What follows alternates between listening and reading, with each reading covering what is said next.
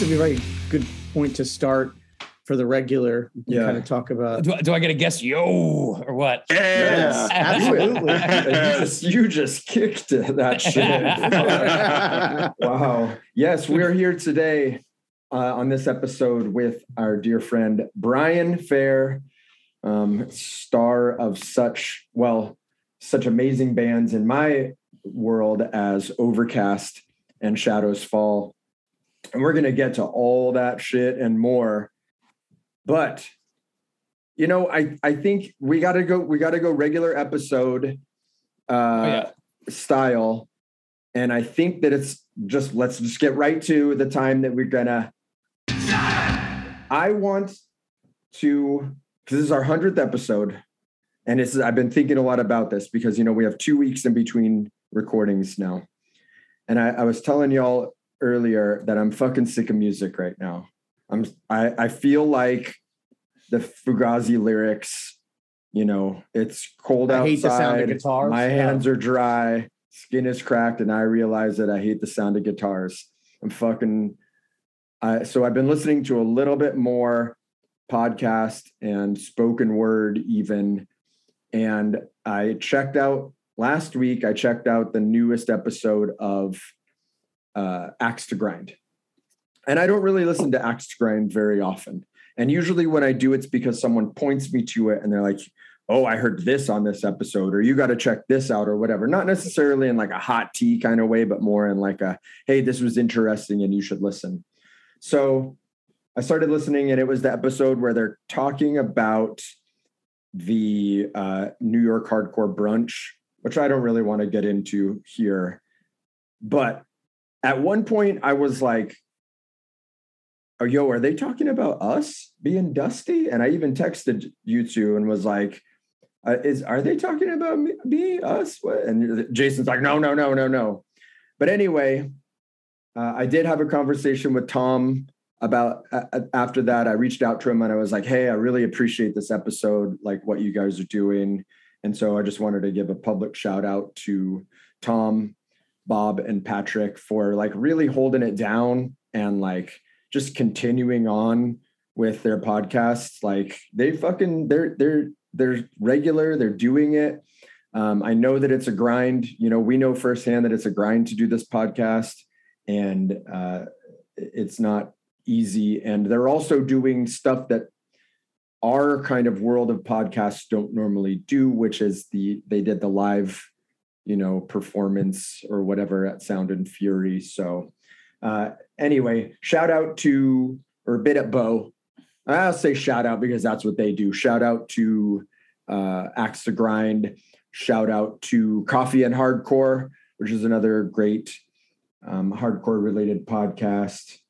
And uh, I think that's really it for me. I have listened to that one too, actually, and I found it very interesting. Uh-huh. Uh, And uh, you know, I one of the things that they said in that episode was that hardcore's having a moment right now. You know, it's kind of big, and there's whatever way you feel about it. There's hardcore bands that are getting like corporate sponsorships. Again, I don't want to talk about that here right now, but um, they're they're they're discussing it, and and this conversation is important to have. It's important to listen to what other people are saying and then take that and um, like the week after or the couple days after I listened to that episode, we played a show, and I could feel that there was maybe not hardcore kids at the show, maybe kids who weren't even into punk at all, but people who just wanted to be in a live music experience, and uh, if they can get drawn in more deeper into hardcore. And Brian, you kind of had a probably a similar experience lately with the Tattoo the Earth uh, fest, right? Because there's people that go to these fests just to be in a live music experience, and they might not even have ever heard of any band playing. Oh yeah, there there was a lot of that there. There was also a lot of people who were bringing their kids who had Mhm. never experienced anything like that, and just seeing that kind of vibe. It was very friends and family this past weekend, which was amazing. Like it had that feel to it. Also, doesn't hurt when you literally turn around finishing your set and at the gate starts playing Slaughter the Soul in complete right next to you, which pretty much is going to make it the best weekend ever, regardless. Uh, followed up by Crowbar. Um, but yeah, there's that. There was that vibe, and hardcore goes through that though uh, in uh, a lot of eras where they it has it's had many of those moments Mhm. where you turn around and you're like, all right, this isn't just me and my little uh, elitist hardcore crew friends who, you know, were trying to hide it from the world, yet not understanding why you didn't get it at the same time. Uh, it's, it, you know, sudden you turn around and you're like, this is starting to blow up. And then, you know, and then things like it, I got to watch a lot of that like evolution to like from the sh- bigger shows to the warp tours and then from the metal shows to the Ozzfest and watching bands make those progressions. And it's, it seems like there's that Turnstile was on fucking late night TV recently. You know, it's like that type of stuff is happening right now again, and it's it's always going to have good and bad to it. But for me, I- it's it's exciting because that music should at least cause those waves, even if they can't be either sustained or people are going to ride them just as a trend. That's fine. But the fact that it's still going to make those waves and have cultural impact is always going to be important. You know. I, I think Yeah. it's it's it's good to have growth, uh, but I think that the level of gatekeeping also needs to keep up with that. I'm a, I'm a pretty firm believer in in gatekeeping. I, I think the intensity of hardcore will always gatekeep itself to some Uh-huh. level because Uh-huh. like there has to be an element of fear to it, even if there's fun to that fear. Yeah. Otherwise, it does lose its edge, and then you're like, all right, well now we've taken the hard out of hardcore. Mhm. And as much as I'm Like not into getting, yeah, like I'm not I'm not into getting crowd killed or anything like that. I don't No, want yeah, that. But no. like I, I'm not into that type of like dancing. But like I get it. Like Mhm. I know why it's It has there. its place. it has its place. Yeah, I don't want to get kicked in the face by a, a, a 250 pound man standing on stage kicking straight down. But I'll, exactly. if I if I don't want that, I'll go fucking stand in the back. Well, And- it's and the- funny because uh, Overcast just played Albany, and the last time I was in Albany was with a Death Ray Vision show that I didn't get to play because I decided to go hang out towards the front during Sworn Enemy and took an elbow to the eye and literally had to go to the hospital and missed our set. And, I- and uh, the promoter, same promoter, he's like, "Yo, you're not allowed to even go past the bar. Like you, you have to stand here and bubble wrap until you're set." He's like, "I've seen how this goes." yeah. So, so but yeah, I was just gonna say too, like the the whole idea of it, you know, getting it more in mainstream consciousness. I mean, first off, it does come in waves because you know H two O was on a late night show, you know, Yep. twenty years ago or whatever. Uh, I mean, sort of adjacent, but like at the drive-in was on, um, and you know they came from hardcore. But my take is always, even if it gets to be this big thing where people know about it, it's like it's like casting this net and then pulling in not all the you know you may cast a Mm. giant net and not everybody's going to come in Right. And you're gonna You know, get a like- lot of junk in that net, but eventually yes you're like gonna like you're gonna not everybody yeah. that first hears you know rage against the machine i'll use them as an example is all of a sudden going to go and get the inside out seven inch Mhm. totally. but some may and, and, then and the other, and then it'll push other people in the opposite direction where they're like, you know what, I'm gonna make my shit grimier, more Mhm. DIY, and more Mhm. intense to keep my little world still alive. Uh, you know, is a reaction to that. So it has, you know, that that energy goes in many directions. I totally remember being like that holier than thou dude. Whereas if your seven inch wasn't sold in a brown paper bag that you silk screened yourself, I was calling you a sellout, and then I was on a major label like eight years later. you know? well, i was going to say and you guys were nominated for a grammy right Two grand, two time nominated, bro. Don't you know? Two-time. Put, keep that shine. Yes. Give me that shine. I need that shine. so, Yes. so before we even go for like what was that like Hold on, hold on, hold on. We're still in shout it mode. oh we oh are yeah, Yeah, we're still in uh, shout-out if, mode. If I can shout it real quick, I just want Yeah, to shout shout it. out the uh, the Al Snow style head behind Javier. It's Yeah. like that's all I can focus on right now. So I just like yeah, my wife's uh, I'm in my wife's office today and and she's got all of her hair Oh, there- education stuff I'm, right I'm in my wife's office where she's a textile designer, so I got all the Yeah, fine you got the silks and bust and linens. stuff. Yeah. awesome. Yeah, exactly. Nice. Yes, she's got it. Uh-huh. So So okay, well, if we're doing shout outs, Yeah, bit shout of it. those. Uh, just real quick because this is a bit of to sponsor Siren Records, um, sirenrecords.com. Check it out for all your independent record store needs. Um, free shipping on their discogs over 10 bucks. Uh, great store. I'm actually going there as we're recording this. I'll be there tomorrow. Um, looking forward to it. And also a bit of boat to a new sponsor, uh, Jinx Proof Tattooing. I know Jason could say some stuff, but uh, Yeah. bit of boat of our dear friend Tad, um, who God now I'm like I've known that dude for 20 years, which is crazy. But uh, Jinx Proof, I mean, the, the, that family runs deep. Yeah. Mike McTernan, you know, a, a, lot of these different people that we've either talked about or had on here are, are part of that. So located uh, in Georgetown in DC. Yes. If you're ever in the area, it's an awesome shop. Go in, check it out. Everyone that works there is cool. There's a couple Jinx proofs, right? I don't. This couple locations. Oh, okay. Yeah. For some reason, um, I thought there was one more in the New Jersey area. Okay. No, I think that maybe the term is used in tattooing often, but I think everyone on the you know DC, Virginia, Maryland area, when they think of Jinx Proof, they think mm-hmm. the shop full, in Georgetown. And full circle, you know, talking about Tad. Uh, a friend of mine had asked me he was going to get tattooed, and he's like, "Oh, do you know you know Tad Payton?" I said, "Yeah, it's my dude. Like I've known him for a long time." He's like, "Oh, I'm th-. he's he's like I'm you know I'm going to be getting tattooed by him. I have a consult or whatever." And uh, he said when he went in, they were listening to our podcast. Weird. Oh, I love it. So I thought that was pretty cool. So he's like, yeah, he's like, I heard the episode. They might have even been listening to the Inside Out one. I don't know what one it was, but I thought that was pretty cool. But yeah, Jinx Proof, Siren Records. That's Jason, all I got. Jason, got? I got a. It's it's um, it aligns with what we were just talking about. So uh, Carlos, that sang for Worn Thin, who Tad played in, he um, he sent me this shirt that I don't know if you saw when Quicksand played DC, it says, What's more punk than the public library?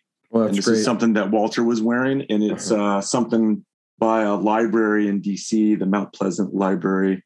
Um, and Carlos sent me this. And if you're interested in picking this up, it is mtpfriends.bigcartel.com. It's kind of cool because Carlos had this idea and it kind of caught on like wildfire and they sold a bunch and raised a bunch of money for the uh, all proceeds go to programming for the Mount Pleasant Public Library in DC. And Carlos awesome. was behind this. And if you look, there's articles. Great. And I love Carlos. I think New York great Times. Dude. Yeah, great. So great bit of to him. That's also I love libraries. Yeah. I don't I do. use them as much as I should. And I think someone Same. was telling me now you can check out audiobooks there as Yo, well. And I sound so old and dusty right now. Here, but. I don't know if it's everywhere, but here, if you get a library card, you can get into state parks. Like the beaches here, some of them are a state park. And, and if you get a library card, then it lets you get into the state park. So you could go to certain beaches that you wouldn't be nice. able to.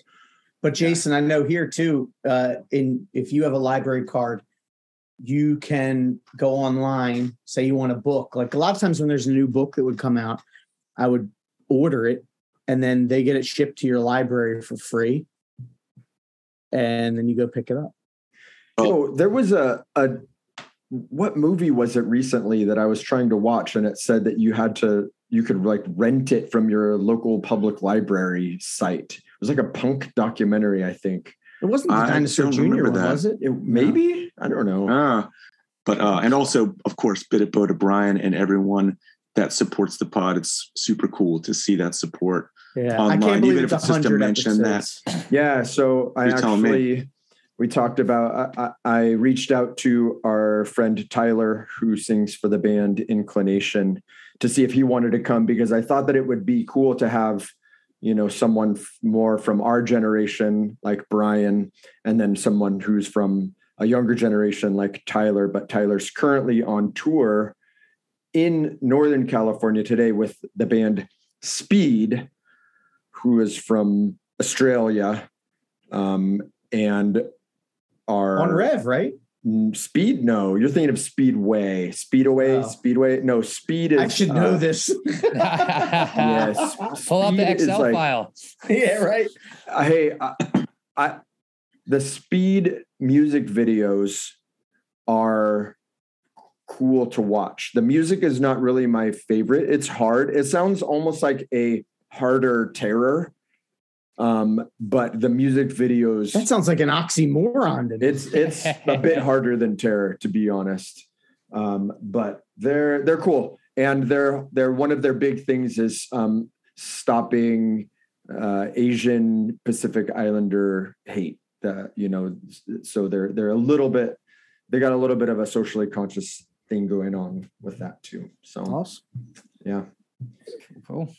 Um, so yeah, uh, Brian, um, I don't know if you remember this, but uh, I I was gonna look it up today too, but I fanboyed out uh, a f- few years ago because I got an overcast tattoo on the day that, like the anniversary of I'll, Fight I'll say it was the Ambition anniversary. Yeah, to the Fight kill Ambition coming out. It might have yeah. been like 20 year day or it might have been either a big day or or maybe just an off year. I know Greg likes to celebrate like the, you know, 27th anniversary of stuff. No, I, I, I don't, I don't, I won't do a hard post for that anymore. um, but yeah, you have me all self-conscious. I'm like, is it divi- Is it divisible by five? yeah. there So I. I and and not to get too deep on that, but I see now bigger, you know, news quote unquote news sites that are like celebrate the 17th anniversary of Sebadoh's Seminole, blah blah. And I'm like, shut the fuck up. That- you're wasting. well, that's- you're wasting. they have a content. post quota. Well, they have a post quota. You can Yeah, tell when that stuff true. happens. They're like, Yeah. yo, we haven't hit the reels in a while. We got to get that reels money. So post something about the 12th anniversary of whatever. Oh So- Jesus. But yeah, I, it's scary how long ago those record, those Overcast records came out. Now I think about it. We were playing a uh, Bleeding to One this weekend, and we're like, this song is 30 years old, yeah. and like. I feel old. I'm not gonna lie, but I don't feel that old. And I was writing shit 30 years ago, but apparently that's where it's at. you know so, sometimes and and this goes for all of the revelation catalog as well like you know i i played in a band that toured um, from nine i was in the band from 97 to about 2001 and when i listened to some bands that are my uh, that were supposed to be my peers at the time like zao you know we were kind of contemporaries of zao and i listened to What those band was this, Hav? I was in a band called 18 Visions. Okay. But we toured and played and, you know, we're played around with Zao. But when I listen to those Zao records, I'm like, this is so far ahead of what we were doing. I feel like amateur hour compared to this shit. And when I think of other bands like Overcast and Disembodied and, you know, even like Into Another and um, Cave In, some of the ages of these dudes writing these records, writing these lyrics, writing these fucking shredding guitar lines or drum fills or whatever, they were like the same age as me at the time. And I was, I, I feel like I was so far behind what they were doing. And yes, it is crazy to think that it's been so long now since some of these records came out and and the age that some of these people and unfortunately some of these people like kind of peaked at the time. And Brian, luckily you didn't peak at this. You kept going. And so you broke out of that. I, I think one of the most insane things about hardcore is the ages of some of the musicians when you hear things that become timeless or Mhm. full genre forming like ideas that were coming out of 15 year old kids, you know, and not just like the energy of it, like, oh, it's youthful energy. It's like, no, these guys were geniuses at a time where other kids were like still trying to figure out how to like, you know, P straight. Exactly. You know, it's insane. Eh, You know, it's like Sammy to me will always be the the craziest thing when you're like, this guy was inventing hardcore beats when he was you know 14 years old, 13 years old, that are still played by people today that still can't even cop that feel. You know, Yeah, some of the Right. drum the drum beats on bringing it down. And and also to think that he was playing it like switch hand, you know, yeah. like See, I'm a lefty drummer. I'm, I'm a Uh-huh. lefty drummer. Like I play fully lefty now, but forever I was playing everyone's righty kit, so I had to go Uh-huh. switch stance. You know, and uh, so he was always I was always inspired by that. Um, but it's crazy to think like even you know like some of the bands like that disembodied record you put it on today and you're like this still sounds what people are trying to accomplish now with with heavier Yeah, knocked, you hear knocked loose, and then you're like, knocked loose is literally just taking this formula from disembodied and turning it up to 11 on some of it. But Totally. And and having modern production that can Uh-huh. add to it. But Uh-huh. like those guys were doing that then on budgets that were like a couple hundred bucks to go in the studio and record. yeah, Uh, and the fact that it stands that test of time and ages so well is crazy. Because some stuff that I thought was like so groundbreaking and crazy, I listen back to, you're like, oof, okay, Maybe Yeah. this was it. You know, that would hit at the perfect time for Uh-huh. me. But like listening Uh-huh. back, you're like, "Ugh, all right. Yeah. But yeah, uh, we've talked about stuff like that on here where uh, like, you know, I'm not going to name the band names, but like Hav will be like, "Oh, I'm I'm not into this." And I'll be like, "Oh, but this is awesome." But then I realize it's awesome cuz I heard it when I was 16. Mhm. it, it has a timestamp for you. Yeah. You know what I mean? At- like it at has a ti- 40. Yeah. It, exactly. And there's a lot of things that you can't explain to someone to get them into it if they didn't live kind of through it or weren't at that musical evolution point to to get it or to to hear the impact. Or watching them or watching those bands That- live. That's the difference. Is like a lot of these bands, you listen to recordings and they couldn't be as good as it was because they they were going into some demo studio somewhere and within Mhm. in a couple hours and recording it all live and but then you'd see that band on stage and you're like if you could have seen this you'd know why this band changed the game for all of us Mhm. like and there's those bands that get lost to history like i know in in the massachusetts scene there was this band arise who was the first band that was mixing like neurosis style grooves grindcore some melody like crazy weird guitar lines. And live they were literally destroying places like physically you know like like so Mm. it was the most hectic manic shit you've ever seen. And you try and listen to the demos that sound like they're like a snake hissing at you at this point on the cassette and it's not going to hit someone that same way. It's like but when you were in a vfw hall at 15 you were like this is the scariest shit i've ever seen. Like holy Yeah. shit. You know and it's it's it's that that's something that hardcore i think is unique in a way because it's not like oh i heard this single on the radio and i went and checked out this band. You're like i had no idea who they were. Walk into a vfw hall or a basement and get your head ripped off. Mhm. and i think this is one of the few genres where that happens you know where you just stumble into shit that just changes your life immediately like that. So Yeah. Jason, I would say for for you and I maybe like to, that's how I feel about like No Justice. Like you play somebody the No Justice seven inch, they'll be like, "Oh, this is fine," but like if you saw them play, Oh, dude. it was insane. like there was nothing like it, and you couldn't Yeah. you couldn't describe. I mean, they still show that last show video. Like yeah, yeah, pops yeah. Up sometimes That's all I've ever stuff. seen. I've never heard And No Justice, but I see that video. every- Every show was like that. yeah, that's wild. Yeah. Really every was. show, but but you play the seven inch, it's fine. It's not yeah it's good but it you would never think like that they would that would translate like that and that yeah that is the thing with hardcore like and that's maybe sometimes why i'll sleep on some newer bands because if i don't see them live like i like seeing them live first almost because Totally. it, it like it'll make me go okay i want to get the records so the next time you know i can be up there and Mhm. uh you It's, it's funny. I've gotten into more newer bands by seeing a short clip uh, on like Hate Six Five or whatever, you know, like that Sunny puts up, as opposed to hearing that in passing. I see the clip, I'm like, who the fuck is that? And I get like more apt to get into it than than hearing just a, another song going by in a playlist of like new Mhm. releases or whatever. or like uh, No Echo, they do a really good job of posting new stuff, but sometimes I just I'm I'm not I don't want that content. I don't want to sit and read about um, Minneapolis's newest straight edge melodic hardcore band. You know what I mean? But yes, if you show me a video and someone's Yeah. doing a flip or you know Yeah. whatever, like there's some crazy shit going on on the screen, it catches the eye. And totally. that's it's like a plus and minus of our age too with you know the, the social media and the accessibility of things digitally is it's like all right there so quick So much overload. It's Mhm. crazy. yeah Yeah. but the good part about that is too is like i just watched a video of overcast playing you know two or three songs at at, at the fest this past weekend and I, I wouldn't have been able to see that otherwise. And I literally saw it probably within 24 hours of it happening and Yeah. not waiting for some third generation VHS tape to get passed. Exactly. Ordering it from in like the a mail. bootleg catalog for Yeah. Totally. or Totally. trading trading VHS. Yeah, yeah. I that? had I had a really gnarly VHS compilation that got lost to the hands of time, but that VHS compilation, especially some like Earth Crisis footage that we had gotten somehow, it really changed how shows were operated here, moshing style and etiquette and sing-alongs and stuff like that. Because we would all sit around and watch it and then be like, "Oh, we need this here.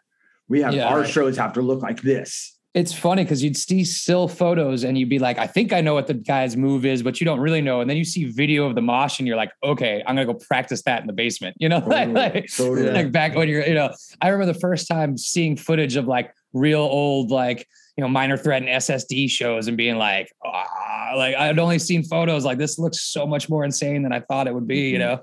So yeah. yeah, that minor threat. What was the the official one that came out? the Buff Hall or was Um, it the, The no, it nine was thirty uh, club? nine thirty. I think the v, it was a Uh-huh. VHS. I remember, yeah. like, yeah, like pouring over that and watching just people go.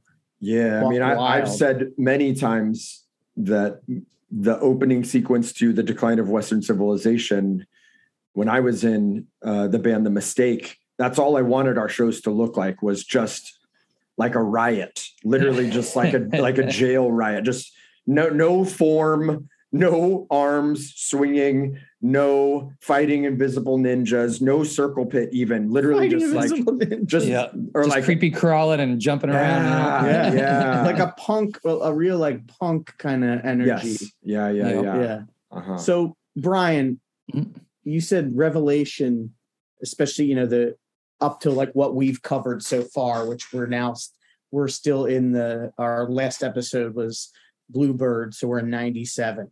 How did you first discover Revelation? Was it did you have the Warzone seven inch? Yeah, no, you know, I, I cut in a little bit later than that, I'll admit. But uh, uh, honestly, it's funny. Just like most other things that led to my musical evolution, it was skateboarding and Thrasher magazine. Uh, I had I grew up a metalhead real early with like the neighbor across the street who was into Kiss and like Zeppelin and Rush and stuff, and then started getting into like you know the Ozzies and Dios of the world. And by I'd say middle school, I had found out about like the Sex Pistols and the Dead Kennedys through like Thrasher. You know, I'd see the the shirts, I'd I'd hear stuff in skate videos, and then I subscribed to Thrasher, and you got a free cassette, and I got Break Down the Walls. That was the cassette I got, and I remember the first time I put it on, I was laughing hysterically, like. I don't even know what the fuck this is. Like, what is this guy doing?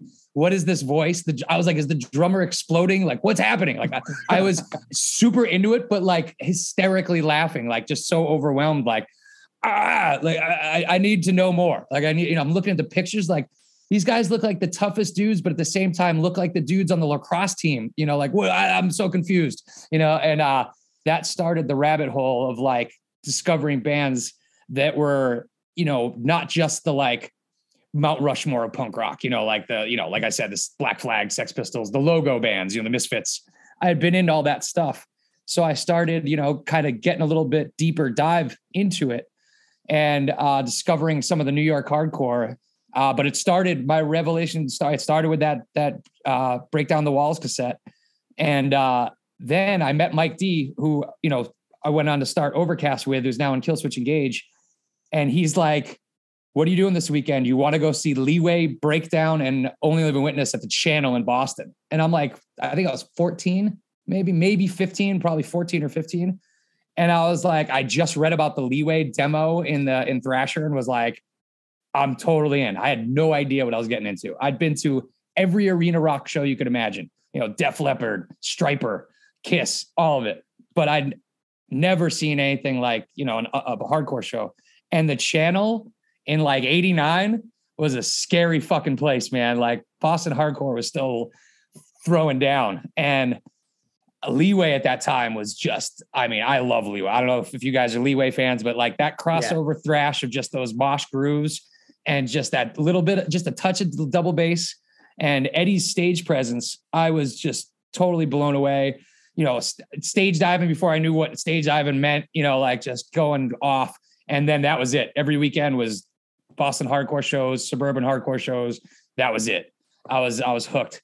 So that led me down that rabbit hole of like, you know, Mike D was like my Sherpa who had every record already. He had been playing in hardcore bands for like probably like five or six years before that. And uh, he was in a band called GG Pelon and the Grub Monkeys uh, before before Overcast, uh, who you know who did the classic like just songs about like milking dead cows and shit like you know just dumb dumb shit that like 14 year old kids do over like just you know D beats and shit you know. Uh, so he kind of started like turning me on to the Cro Mags, and then I remember well, the first time I heard Judge, I was like, this is the band I've been waiting for my entire life. You know, like the guitar tone, the vocals, the lyrics were so like deep, but he seemed so mad about it. Like I was just like, this is perfect. So I started consuming anything I get my hands on at that point. And it was really Revelation and New Age Records were my two kind of like wheelhouses at that point, you know. Uh, and luckily too, having a cool record store near me, uh, um, Newbury Comics would have you know the seven inch box. I'd flip through every every couple days, and uh, and that's you know just started getting just super into it. And at that time, though, you know, there were so many great Rev releases because not only the old stuff, the stuff that was coming out in real time was like the Quicksand seven inch and the Burn seven inch were coming out while I was getting to still see those bands live.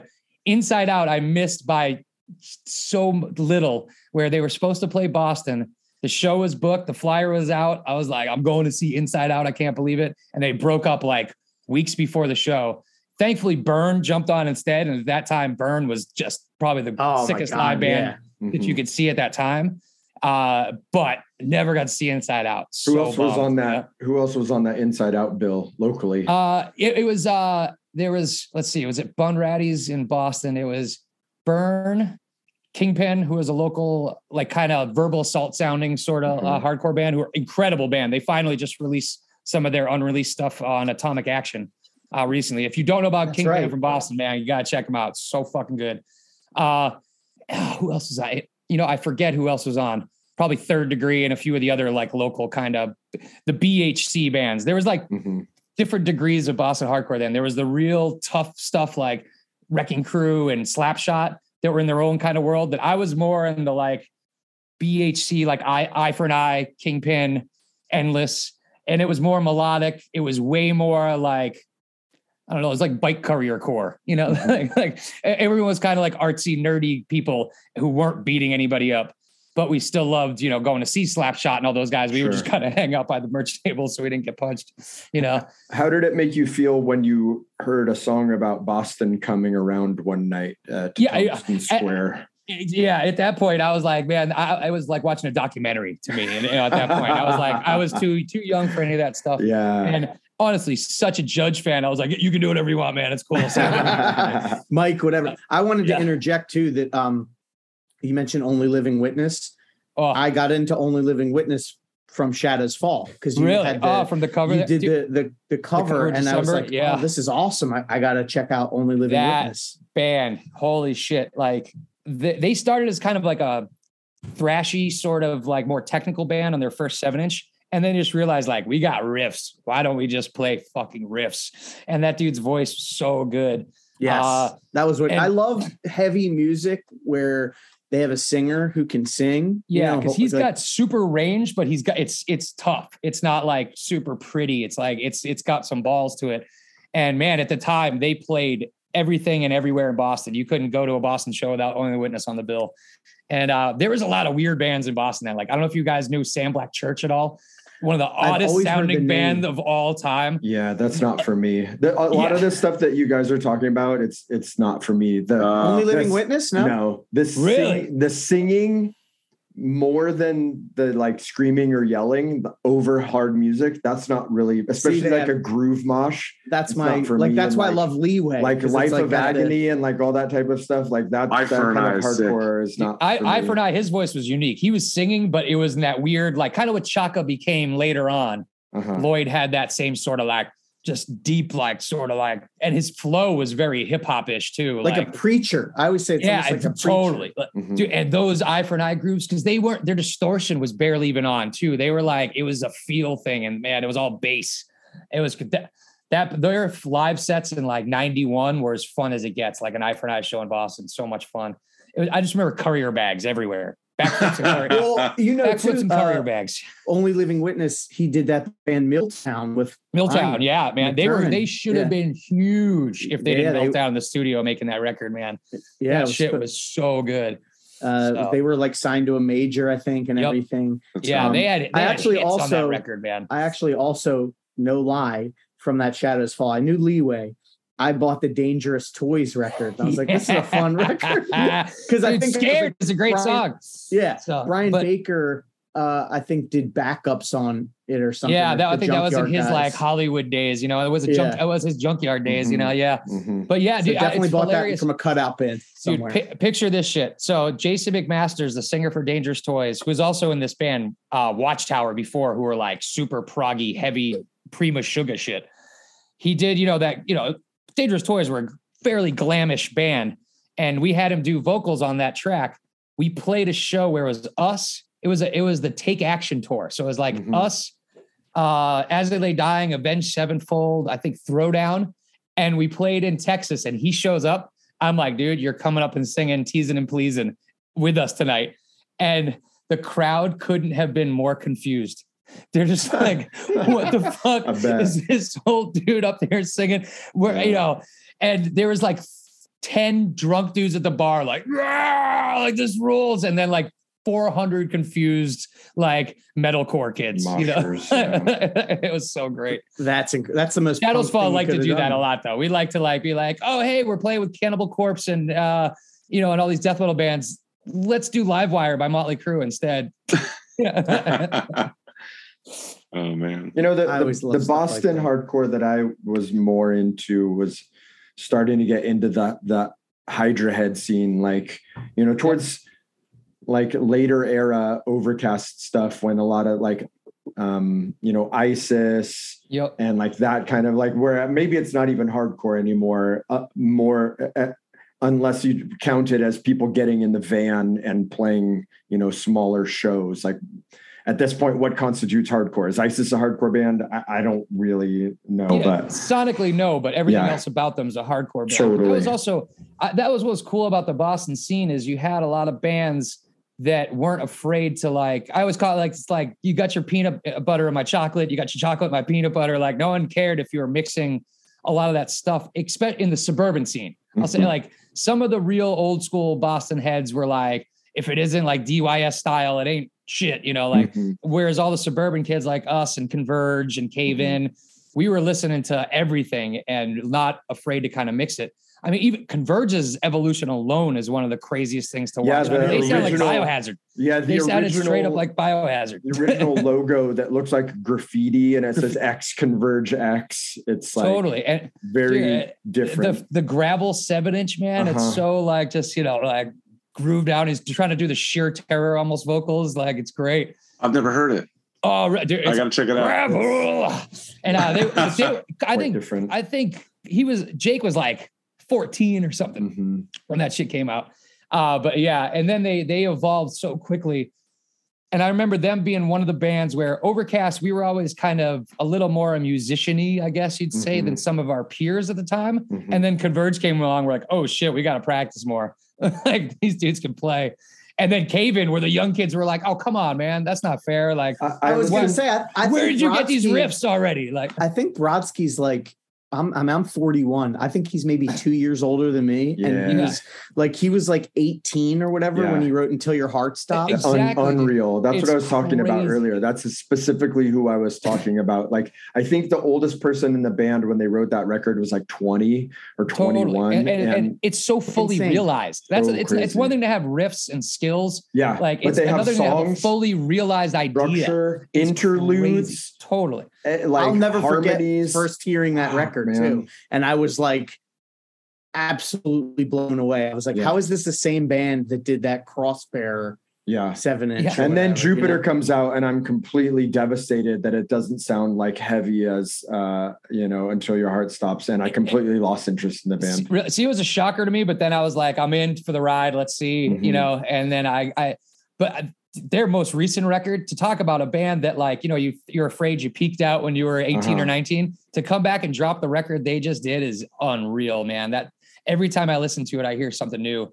Uh, but yeah, man, the You know what? I gotta- I gotta had a lot listen to that one. yeah, like the- and and you know what? Uh, I gotta give a bit of bow to one of the common threads. There is Nate Newton because Yes, indeed. he is Yeah. such Yes. a shredder Such- on and off the stage. Without I, a doubt, he is a doubt. such a great dude. Such a great dude. uh, Killer skateboarder, one of the sickest bass tones in the history of Oh four God, strings. yes. And now that he's got the little ponytails on long each side. I'm like, dude, you're just Uh-huh. like now you look like the coolest dude alive. Man, he looks so cool. he on he has some of the best stage presence of anyone that I've ever seen hold an instrument. He is a wonder, a a timeless wonder of hardcore. Indeed. Bit at bow to the Nate, the Nate Yes. dog. I think because he joined, was he? He was in that. Was he in Jesuit before that? Yeah, he Yes, sang for yes. Jesuit. he was in Okay. Jesuit, yeah. And that was And I remember people Overcast being like, used to the play guy shows from- with them. Uh-huh. Yeah. from so- Jesuits now in Converge. yeah, it It's was like even before Converge. Uh-huh. Yep, Um, yep. my Cave In story, Hav, because I was I was just thinking. Now I love the Jupiter record, and Uh-huh. actually, my favorite is Antenna. hmm But I loved Until Your Heart Stops, and they did that. If you remember, they did that Creative Eclipses EP. Dude, I, Creative I Eclipses. that's I love that record. That's record's kind of fucking they lost sick. me after that. I put it on, and I was like, okay, he's gonna like. I was like, oh, he's starting with clean singing. Like this is weird. And I was like, but he's gonna yell, right? And he didn't no. and he never did. And Yeah. then when Jupiter, I was like bummed. And then Uh-huh. of course, you know, a few years later, I ended up being like, this is great. Greg, have you ever heard that uh, Kid Kilowatt record? Yes, it's cool. It's it's good. This the Yeah. seven inch is good. And there was a I there had was a CD. It comp. was yeah, there was a CD comp that had a song called the Bicycle Song that was like a staple on mixtapes for me. Like if you got a mixtape from me, that fucking song was going on there. But it was like only on a CD compilation at first. And Dude, how much you miss mixtapes, man. Dude, getting a cassette from someone I Mhm. knew from a different part of the country that would just have trying to scribble as many things as they could, where it's like tons of seven inches and demos. And man, I miss those days. Like I had just- um I had a, a pen pal in Buffalo, this girl Andrea. This is like 95, 96. And she would send me mixtapes with like Brothers Keeper seven inches and Slugfest and that kind of stuff. But then also like local like techno, like happy hardcore and like that kind of stuff. So it was a wild ride and always decorated with like scratch and sniff stickers and like Ex- all you got the- you got to put your yeah. personality into the Uh-huh. liner notes and every into the drawings and all that, and you know, totally, man. So, uh, yeah, because you know, it's one thing to have a playlist; it's another thing to get a cassette in the mail Yes. that you're just like having no idea what's about to happen. You know? yeah. Yeah. it's Speaking of. Buffalo and mixtapes, I actually got a mixtape. Uh, maybe it was earlier this year or last year from friend of the pod, Jeremy Smith Mhm. of, of tuning fame. JDS, yes, a bit about him. He sent me a mixtape um because he had asked, I think, on Instagram, does anybody listen to cassettes? And I I I do. Um and he sent me one and it had like the freaking notebook paper, you know, Uh-huh. crunched in there that just and he he wrote the songs and he wrote a little bit about the song and it was really cool and i was like that's something that's completely missing now from Yeah, you know, um, you know, uh, I, I forgot to bid at Bow. We're, if we're talking about hardcore podcasts, I forgot to bid at Bow 185 miles south earlier. but I course. believe that he- it was him on an episode talking about Japanese hardcore, and some of the most in-depth, nerdiest shit I've ever heard anyone talk about hardcore punk before, like dates and people and people that have died and records and all that shit. Like it, it was insanely knowledgeable. So Bidabo to 185 miles south and JDS. So, Brian, you were talking. This is not podcast related as far as 185 miles south goes, which is one of my favorites. But touring wise and show wise, what were some of the stranger bands that Shadows Fall played with? I talked to my friend Colin last night, and did you tour with 10 Yard Fight? Uh, yeah, uh, uh, we did shows with them, but the, we uh, Shadows Fall fell in a weird spot where we had a lot of hardcore history. Where you know I was in Overcast, Paul was in Push Button Warfare and Bloodbath before that, even you know like all that stuff. So we, but we were I, we were a metal band. We, we But- sounded very very metal. Shadows Fall also had another singer before you. Yes, who's Who now in in- All That Remains. Right. And was he Yeah. in another hardcore band before that? Uh, yeah, he'd he'd played in some other but more localish bands, but like Yeah. John, John, our guitar player, played in Aftershock, uh, who was another mass hardcore band. uh-huh. Um, but so like Shadows Fall, we played crazy weird runs where three tours in a row we, we did. It was us, All Out War, and Bane was a run that for like two weeks. We jumped off that, went on a death metal tour with Krisiun, Dismember, and Kataklysm, where we were the softest band by far out of all of those. Hopped on the King Diamond tour next, Yes. and then and then went out with Glassjaw. That was all Oh, back that's to like back. Hobbs' dream. Yeah. So we it co- we covered fucking All Out War tour where we did local hardcore shows. Then we did a death metal run. Then we toured with King fucking Diamond, and then we hopped on with Glassjaw, all within uh, like six months, if Wow. that. Yeah, I- So, uh, the only but- time I ever saw Shadows Fall was out here with Remembering Never. ah, yeah, yeah. That was House one of of those either take action or or uh one of those type of tours. I forget. Yeah, but I remember never a great band too, man. Yeah. um yeah we we played all over the place and yeah like we did full tours with candiria we did full tours with uh you know, a lot of hardcore bands. And what's funny is every we, i remember we played the super bowl of hardcore in uh dc and it was when the bad brains were playing but didn't get to play because someone got stabbed during agnostic front. I don't know if any of you guys were around for that one at all. That was fucking crazy. Uh but we like it was funny because like we're like at the Super Bowl of hardcore and we're like, sorry, there's going to be a lot of guitar solos and the occasional clean guitar like you know interlude and uh, you know, but we the hardcore dudes always loved us in the bands because they're all metalheads as well. A lot of the musicians, but we definitely would get some funny looks occasionally on some of those bills from uh from some dudes. But But I feel like you can always tell the bands where the people come from hardcore, especially live. Yeah, and that was what like because I don't I'm not a huge into me- but I I would I'm a Shadows Fall fan and I had known you know your history in hardcore and that was what you know again that CD with the covers on it yeah. you know, It's- cover I- leeway and it's like yeah, as a frontman, I was always way more of a hardcore frontman singing in a metal band than I ever was the other way. And, Like, You know, You know. that that to hear you say that, it's like taking my thoughts out of my head because I was such a big Overcast fan, and Shadows Fall is different than Overcast. It's it's like I always thought of it as kind of a more professional Overcast, right? Like these guys Definitely. look like shredder heavy metal dudes that, but this hardcore kid was singing for this band, and when you played live it wasn't like you were some untouchable cock rock mic stand like what's up philadelphia Yeah. you know it was like you were you were brian overcast singing for a new band to, I, like I didn't change any of that, and it, Mhm. much to the chagrin of a lot of metal fest promoters, where they're like, "Why is this dude jumping off the barricade into the Uh-huh. crowd like with our expensive microphones?" You know. Uh-huh.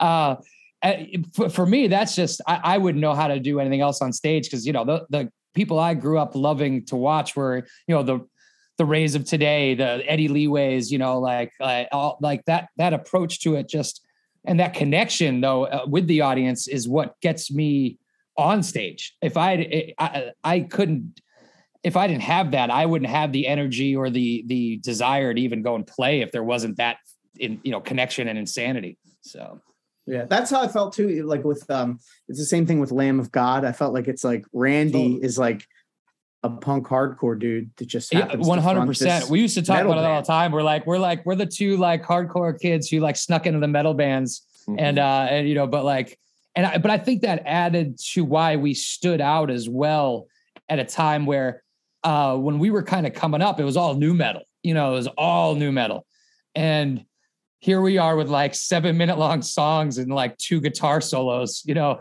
and no no DJ. You know. Mhm. It's probably still big pants, but you know, more in the '90s way than as opposed to the the JNCO way. Jenkins. Um, oh God. But uh, um, and so I think when we would play something, we always said like, if you get Shadows Fall from an Ozzfest crowd, we'll kill it. And when we finally did, it was obvious, man. Like Ozzfest 2003, the second stage was half major label new metal bands, and then like us, Sworn Enemy, E Town Concrete, Chimaira, and Kill Switch. And you saw the change in the guard, like right there. These new metal bands were like, oh man, we missed, It's we missed the boat. You know, Yeah, it's yeah, over. yeah. And half of them broke up before the tour even ended. They like knew. They like gave up. They're like, ah, we're done. We're Yeah, because uh, there yeah. was that period in the mid 2000s where it was like Shadows Fall, um, Lamb of God, uh, kill switch Kill Kill Switch, Switch, all Yep. came from hardcore. Even like even like Hav mentioned, you know, your old band 18 Vi- well 18 Visions were they maybe that was a little different but No, they were uh, not. Yeah, we- throw, throw Yeah, down yeah, yeah. But we, Um, we uh, Shadows Fall did a, a couple runs with 18 Visions. Uh, I still have my pink 18 Visions shirt somewhere around Mhm. here. Um, uh, and it's I, we always had a blast. If anything, they were going more like as our our lead guitar player wanted to be more of a, a glam metal band anyway, and he'd see them, he's like, "See, you can mix it in," you know. So, uh, but yeah, it, that was the other thing of about the scene connection allowed a lot of those type of shows to happen too, where it'd be like it wasn't weird for us to hop on with 18 Visions and then have All Out War Sure. and then how you know all those other bands because we're like ah we all we all came up together it's all good The only difference is that maybe Shadows Fall was playing a 40 or 45 minute set as opposed to a 20 minute set. as Exact- Some of these which other like still more I- to this day. I still hardcore metal should come in 30 minute doses my friends Like, you know Yeah. uh, the Overcast reunion, we had to play 45 minutes when we headline, and I was just like, that's a lot of us. And I like us, but this That's is a lot that's of a lot of us. Especially So I- 47 years old, man. You know, like yeah. I did want to ask about Shadows Fall ended up you mentioned earlier, you know, being in your in your younger elitist years. But you guys signed to a major label, Atlantic Records, home of, Mm-hmm. you know, Led Zeppelin. Uh, exactly. what was that what was that like i mean because you did grow up listening to like that kind of you know hard it- rock and stuff It was pretty crazy, man. Cause like when we signed with Century Media, we thought like, ah, that's kind of going little, you know, corporate, you know, like, like uh, and they, we ended up just kind of growing and getting to the point where we're selling, you know, hundreds of thousands of records and, and really getting a lot of exposure and getting the MTV2 play and all that. Mhm. So by the time after midway through the War Within album cycle, the vultures started like creeping in from the sides, and we started getting wined and dined.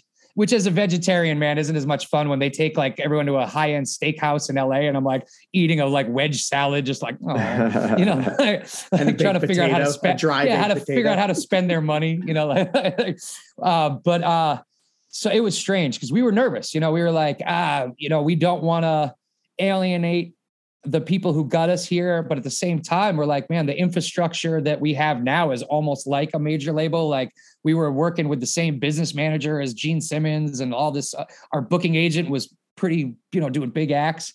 And we're like, well, it's worth pursuing. So we, when we met with Atlantic, we told them what we wanted up front. We, we, our, our lawyer used to work for Atlantic, and she's like, this is what you want in your contract. So we signed the most band friendly deal you could imagine. We wanted 100% control of everything. We want like we're like we're not we you're not even going to hear the record till it's done. Um, but the budget is now enough to where we can record at Dave Grohl studio, you know, which is Right. So we, we we're trying to balance where like we want to go big, but we want to have it all and under our control. And the one thing that we ran into though was just that like mentality of, hey, there's a twenty thousand dollar video budget. We can make like tw- ten videos Mhm. you know, and they're like, nope, you got to spend it on one. Like, that's stupid, you know. So we're like, okay, we're gonna rent a crane and go on a rooftop in LA and like, you know, do all this shit. And basically, we had our friend Zach Merrick, like who had done all our other videos. We're like, well, you're just gonna get paid a lot more, you know. Like, Mhm. So and just you know had and to play the such, game a little that's bit. such a that's such a hardcore thing to do Totally. yeah, yeah, like, to, to be like you know what you're coming with us like Mhm. like that thing uh we did that our whole way up too. That was one thing. Like we, we our our videos were all produced by like the same same dude who was a friend of ours who had done like the first Converge video and all that. Uh, Zeuss was our producer through everything. We we broke off for a little while, like to do a couple records, mostly just because he was busy and schedule wise. Our management team was the same dudes who were like our friends from when we started. Uh, uh, We really kept it family. Sometimes to detriments because you're like, this is how we do it, even if it wasn't always the most productive way. We're like we were also a, a very democratic band which slowed things down a lot because it had to be it wasn't majority rules it was five yeses like it had to be because Mm. we didn't want to hear shit later about like i didn't want to do that I that you know this isn't my fault Yeah. no no it's everybody's fault we fucked up together like you know career suicide was all in or all out you know um but so it, but it was a crazy time because and you get caught up a little bit, and I'm not gonna lie, you know, like your your ego gets caught up in it. We're going to the Grammys. I'm like 10 rows behind Gwen Stefani trying to like get her attention, you know, like like shit like that, you know. And but uh what keeps you grounded is the fact that we came up the slow burn way. as opposed to like overnight success. Cause we Mhm. saw some bands who blew up from a first single and that's a lot harder to handle. You Mhm. know, It's, it- it- yeah, it's. I mean, it's it's historically just really hard to handle because Totally. We'd had a 10 year burn to get to there and watched a lot of people on the way down too. So we also learned real easy that you don't never talk shit on your way up because you're going to see all these people on your way down and they're going to rub it in. so Yeah. Well, I see that you, you know, we talked earlier about the Grammys. There's uh 2006 best metal performance for What Drives the Weak, and then nominated in 2008 for uh Redemption. You got to go to the Grammys. Now you know when you're there whether or not you win, right? Is that how? uh, it is? no, Like- no, you uh but the the metal ones all 80% of them aren't televised. They basically put you into this room where it's like it reminded me of like your like high school track and field awards. You're all sitting on like folding chairs and like they just kind of rattle through them. And uh we we knew we weren't going to win though cuz Slipknot the first year had been nominated I think two or three times and hadn't won. And we're like there's no way they're not getting it. Like that's just it's going to happen. And to their credit, there was a jazz band that would play after they'd announced and they'd you know you'd walk down they they sat in the last row possible and took like 10 minutes to walk through while the jazz band was like jesus we got to go through this like rotation again and just milked their time they're like if you're not going to put us on tv we're going to take all your time uh, and then the next year slayer was nominated and we're like ah slayer's to win you know like you just know like it's these voters they don't know the bands like by the music they just like let's see shadows fall never heard of them uh, let's see, King Diamond. Uh, I've kind of heard of that. Slayer. Oh, I know Slayer. Check. You know, so that's Right. how the voting works. But then you go to the big room, and there's no food, no drinks allowed in the place. So after like a bunch of acts where I'm like watching, uh, who is it? That guy who did the song about ticks, uh, Brad Paisley. Midway through a Brad Paisley song, I'm just texting everyone like, "Can we go get Mexican food?" Like I am so ready to leave, and we just bounced. We just like took off. And then we went and hit some of the parties afterwards because that's where the fun's at, you know, like hitting like the Universal party and Mhm. seeing the Yeah, 'cause celebs. it seems like it would be boring otherwise. it was so boring, man. Like, you know, we got lucky with a few. I I got to see Morris Day in the Time reunion. That was cool as hell. And then Paul McCartney played the second time we went. That was cool. But overall, it was pretty rough. Like it was a pretty rough show. And you're not allowed Did, to leave did you meet any? Did you meet any like people? Uh, like yeah, a little bit for me. Like my biggest fanboy moment. Uh, see, as you can probably tell from the hair, I'm a little bit of a hippie my own self, and I spent just as much time at Grateful Dead and Phish shows as I did at hardcore shows. And uh, Trey Anastasio from Phish was there for uh, being nominated for a jazz record he did with Herbie Hancock, and it was so hard not to just full on like Wayne's World style like punishing yeah. fanboy. You know, I, I was like, don't punish him. Just say hello.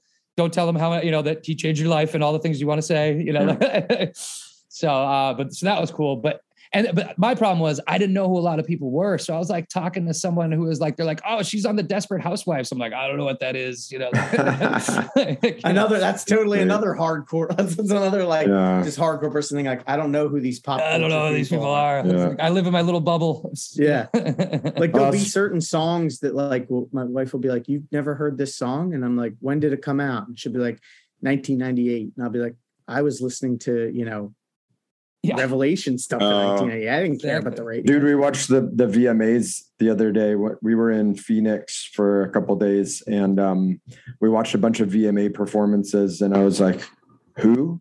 I, I don't know who any of these Who? people are. What? It's Who? crazy. Yeah. Ba- Yeah. Bad what?" And then you see the numbers they do, and you're like, how has this band sold or this artist sold so many copies, have billions of streams? And I'm like, I have never even heard the name. Yeah, yeah. yeah. Well, speaking Uh, of, uh, hold on. Speaking Oh, of punishing, I'm going to move this along. And Brian, what is your, since you've been a fan of us from day one, what has been your favorite Mhm. episode and favorite release of of uh, of the pod so far? Favorite episode was anytime Mike Judge was speaking. Like Mhm. that dude, uh, to hear his stories and in that like cadence and just that voice. Uh, cause he, to me, he was the ultimate, you know, hardcore mystique mystery, like, yeah, you know, because I, I again, Judge showed up to play Boston once, got there late, and was only able to sell merch in the parking lot and didn't Oh, actually crazy. play. Yeah, So, which you know, happy to get a judge shirt, but would have been much happier to have like been standing on someone's head, Yeah. you know, like singing along. So, didn't get to see them. So that was always like you know a holy grail band of mine. Um, and so that was re- just he went so deep on stuff too. Yeah, you know, incredible. I I edit the shows and I usually do a very thorough job of editing out any pauses or filler words or I really pay attention to the flow.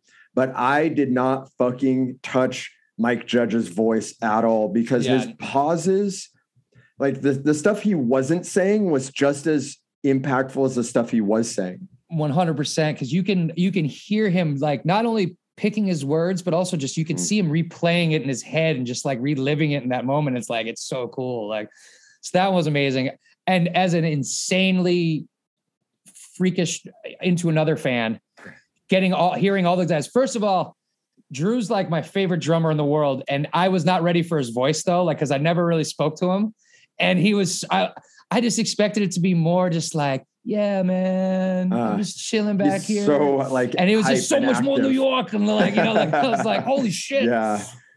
But um, and, and what's what's crazy is he was my favorite. Like break down the walls drumming. Some is some of my favorite like hardcore, straight hardcore drumming. But then like what he did with Into Another was so grooved out, precise in a way that was like it was simplistic, but like because it was planned, not because it was just stripped down. It was so every tom hit was there for a reason. Like and like I play along to uh, ignore Ignaurus all the time, like on drums, poorly, and I, those fills are just like part of my DNA now. So like hearing all that was for me was amazing. So Yeah, you know, I I said this to uh, Drew, but some of those fills, especially like the slow fills that are almost like if if Lars from Metallica knew what he was doing. to, if he played it in tempo, it would it would be because it's those those tom fills where it's like "Ba-dum, ba-dum," he's got the hi hat still going, where you're like, Totally. oh, it's so perfect. And Lars tries to do that. He just does it on an accent where it's not with the riff, you know. Yeah, um, but yeah, man, I, that so those those ones into another that band was so mind blowing at the time. I'll never forget. Mike D went to see them at a uh, it was a POW MIA benefit at the channel, Oh, wow. and they had no records out. They uh, into another not put out any music yet, and they were on the bill, and everyone just knew Richie Underdog's new band, you know. And he he came out of that show to uh, Overcast practice with this like big eyes, like I don't even know how to describe what I just saw. He's like, it was this heavy Sabbathy oozing music, and Richie literally broke the PA when he hit a high scream that was like a sound he had never heard. And I was like, holy shit, you know, like what is it? And then we got the first record, and it was just that was all we listened to. And uh then Ignaurus. I'm not gonna lie, the first time I saw them play some of those songs live, I was like, okay, I'm not sure where we're going here, but I'm I'm intrigued. And then that record took me a few listens to like just absorb what was happening. And then it became my favorite record of all time, you know? Yeah, So- it's it's easily one of the best uh, Rev Oh, releases. without a doubt. And it's one of the most unique records of all time. Yeah. Like, uh, like be, transcending hardcore, post hardcore. Uh, To me, it's just genius because it sounds like one complete thought as an album where there's n- absolutely no filler, but everything leads right to the next step. And it almost, I'm like, how did you write something that perfect? Like eh, that, that was what would always blow my mind about certain albums. Cause like I'm proud of a lot of riffs and songs and stuff like that. But to have an album where you're never like, eh, I wish I could have done this different. Uh, maybe this song went on too long. That shit is just like everything in its right place, everything where it's supposed to be, no wasted energy, just perfect record. Mm, It's crazy. So, yeah. Someone was telling me that the Into Another shows in Boston were really tough. Like that people were moshing very hard people when Into moshed Another played. hard. They, Yeah. they, those shows were crazy. They would play the Middle East a lot downstairs in the basement, which was like one of those classic low ceiling, open floor kind of venues. The only thing is, I'll tell. The only thing that was different about those shows was yes, people were dancing really hard and going crazy. There was also like a hundred girls on each side of the stage singing every word, just looking Okay. with like stars in their eyes too. And you know, like so, which did not happen at overcast shows, did not happen at like blood for blood shows. You know, like uh, you know, not that there weren't girls there, but there wasn't that like, oh, like you know. Yeah. Uh, So funny. yeah, but they they I, I know they had trouble other parts of the country where I don't think it hit as hard, but in Boston, into another were kings of that era.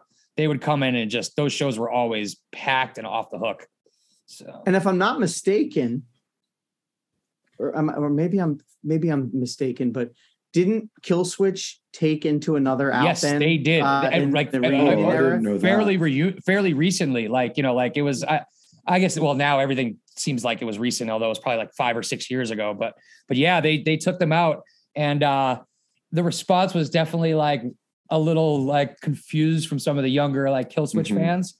But man, they exposed. That's what I love about bands like Killswitch. They're like they're gonna do that. They're gonna be like, we want them not only on tour because we love these dudes, we want to expose you guys to this.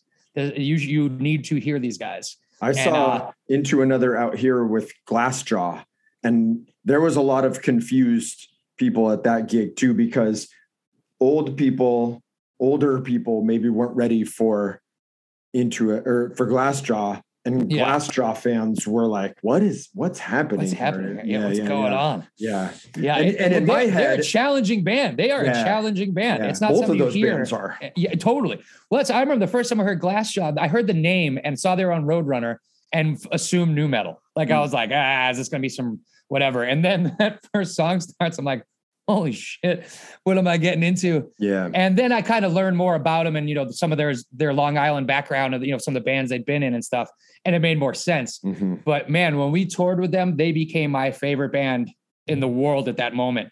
And Daryl's presence was so unique and amazing, and just uh, it- the the rawness and the intensity were there.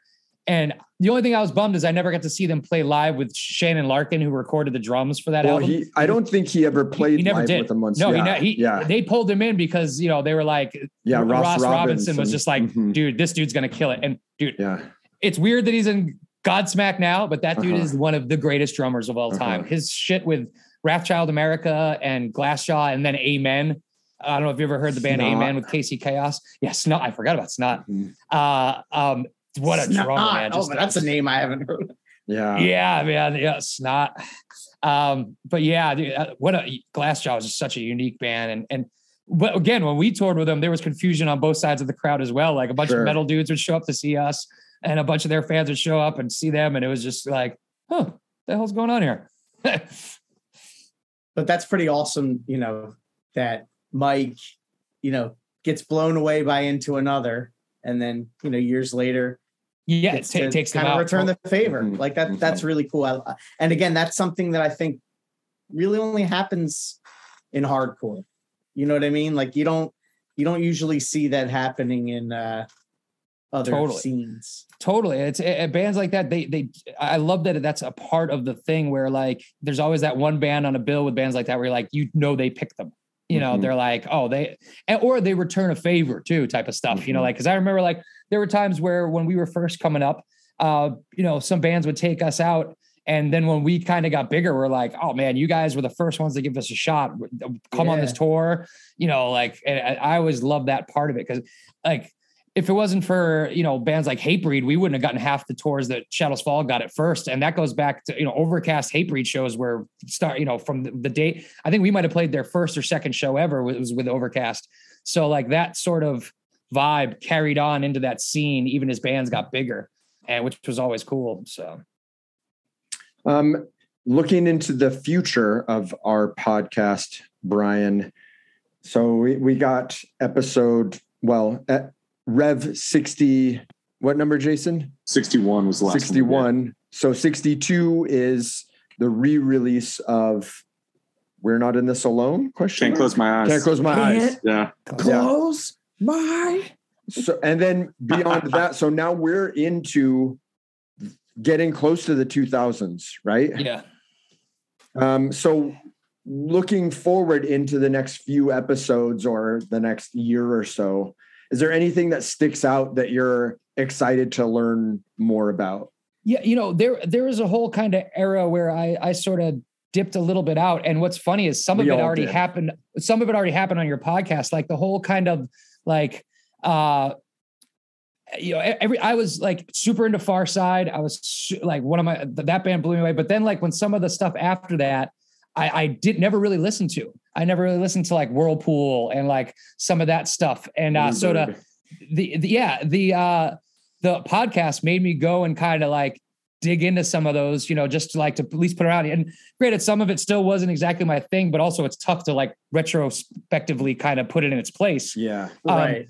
but i it, it made me like be like huh how come i wasn't listening to this and you know and i think back i'm like oh because i was too elitist and thought they were going college rock you know like Sure. i was like ah revelation records is going college rock Yeah. What's Were you into funnier though- Iceburn? Dude, Iceburn was no. That I got into Iceburn on the first seven inch and Mhm. absolutely loved them. Then I got Firon and thought they were the greatest band of all time. Still stuck with them through Hephaestus. Saw them a million times in that era. Like caught them whenever I could. I kept going for a while, and the last time I saw them play live, they were in a kind of a three piece jazz setup. The drummer was dropping chestnuts onto the toms at one point while they were just looping noise. And I was like, you know what? I'm out. I was like, I was like, I was like, I tried. so sick, but also It, it was rad, but like at the time, I'm like, just give me a one riff. I was willing to like, you know, zone. I was a super Phish head, deadhead. I can do a 30 minute dark star and just zone out. But like, it was also Iceburn. So I'm like, come on, man, just give me one riff. And literally that set build to one giant riff at the end. And they just crunched this huge thing. And then they were like, and we're out. You know, so I was like, wow. half hour of ambient weirdness and chestnuts And into then like the world's heaviest riff that just exploded and then they were like gone like just Did you hear the uh, one they just did on Southern Lord last i love it absolutely love it. it's it great. Yeah. great it's, record It's honestly some of their best stuff. totally and a little more straightforward than i expected honestly like uh but like the sound just it just even though they were doing some different stuff it was like this is uh, this got an Iceburn vibe to it man and so i i i love that band yeah so um but like I said, they definitely they, they got off the plantation there for a minute where I was like, okay, man, we're getting too too out there. But uh, but more what I, I so I was into all that. I wasn't as into stuff that was like getting a little more like to me, it sounded like bands who, if you took all the edge off of Dinosaur Jr. and bands like that, you know, because I grew up a huge Dinosaur Jr. fan, but I never really got into bands that kind of sounded like what people thought they sounded like, I guess, if, Mm. if that makes sense, you know? Yeah.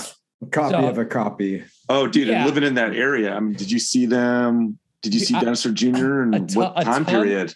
But I, the best one, the loudest show I've ever attended, there was a place called the Worcester Artist Group in Worcester, Massachusetts, that was a DIY art space that did shows where Overcast first ever show was. Probably fit about 250 by law, but they'd put like 400 kids in there easy. Dinosaur Jr. was this was post bug, but pre Green Mind, and they were about to go on tour in Europe to festivals and wanted to do a warm up gig. So they booked a show at the WAG and it was the most packed room ever like uncomfortable super dangerous and they turned everything up to a thousand and then sat out in the parking lot for like 10 minutes just drinking beer while this feedback just ate your brain and i remember almost being about to like i'm gonna lose it like i might have to leave like i was i get what you're doing i totally get it but i'm about to lose it and then they walk in and just rip right into freak scene and it was over Oh i was my like god. this is the greatest band of all was that time. when was Lou still in the band at that Yeah, point? Or was it- yeah. okay. Yeah, I believe so. Yeah. Hold on, my son's asking. Yes, it's cool, but I got you. My son's interrupting the podcast. Sorry. Oh, that's fine. We're podcasting here. Trust me, we all get we all get. it. Yeah, I we had all that do. happen And it was to hold up a sign that says, "Buy me a, a, a, a net at Walmart for so I can catch crawfish when we go camping." So cool. Perfect. Uh, that sounds fun. yeah. Anyway, uh, so yeah, yeah, uh, that show was insane. And then I did get to see them in more traditional kind of shows around town. I, I that guy still everything he touches is still incredible, man. J Mascis is just a genius. Yeah, Oh, you, yeah. won't- you won't find any. You won't find any pushback from us. Nice. Yep. Yeah. Well, Brian, thank you so much for uh, chatting. And like I said, it was as a fan of Shadows Fall uh, from from you know way back. It was awesome to hear that you were a fan of the pod. Dude, th- Um, I, I was stoked to, to for when when you guys even responded to any of my like initial posts. I was like, "That's so awesome!" You know? uh, but and sorry if I've completely forgot to talk as much about Revelation Records as I, as I, I I'm a tangent guy, so I, I get I get We distracted too. easily. No, this was. So- I mean, we we we we covered all the bases. I think people would be stoked. Absolutely. yeah. Hey, and I, I want to give a shout out to the Ray and Porcell seven inch because it doesn't get enough love. That shit's awesome. Those two songs rule. They should have got a drummer. They had to know enough drummers to just get a drummer, but that shit rules. So I love that Dude. meme. I love the meme that's like, "Don't tell me you like industrial if you can't name this band." yeah, yeah. They should Dude, play it straight live up- when Shelter plays. They, Dude, play, if they bust those out, they Yeah. would go over. Dude, awesome. that would be so, but they'd have to do it with a drum machine. Like they just have to Oh, program yeah. it and, and play it like like direct off of like an iPod through the yeah, PA. yeah, So it just Or like, sounds all like Rick weird. to Lifestyle with a CD, like Oh, a disc there you go. Totally, totally. Dude, Yeah. Yeah. Just speaking of speaking of Ray too, the, the we're speaking of crazy shows. I I don't know if you guys ever heard about the Shelter riot in Boston. Yeah. Dude, I was not only was I at that, I was like in the middle of that shit, dude. It was the craziest thing because that day, right before that, there had been tons of like issues with fights at shows and shit, and people were just getting beat up during Shelter. And Ray made everyone sit. You know, he's like, "That's it, everyone on the ground, everyone sit down." And uh, this one guy is just like talking shit still, like, fuck you, I ain't sitting down. And this one guy was like, come on, man, he's just trying to be chill. And the dude gets punched in the face and knocked out. And Ray just yells, get him. And the whole place just swarms this dude. So, but the problem is, it's a bunch of just thugged out, probably coked up dudes fighting off a bunch of vegan straight edge Krishna kids.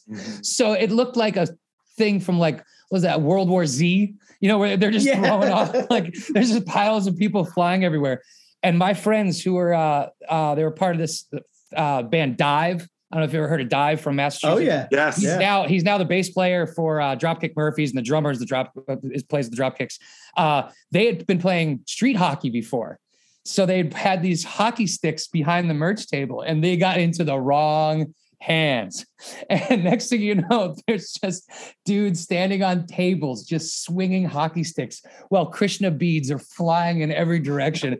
and like I'm standing there with my friend, like, what do we do? And then he just gets hit in the face with a trash can. I'm like, we leave. You know, like, What year was this?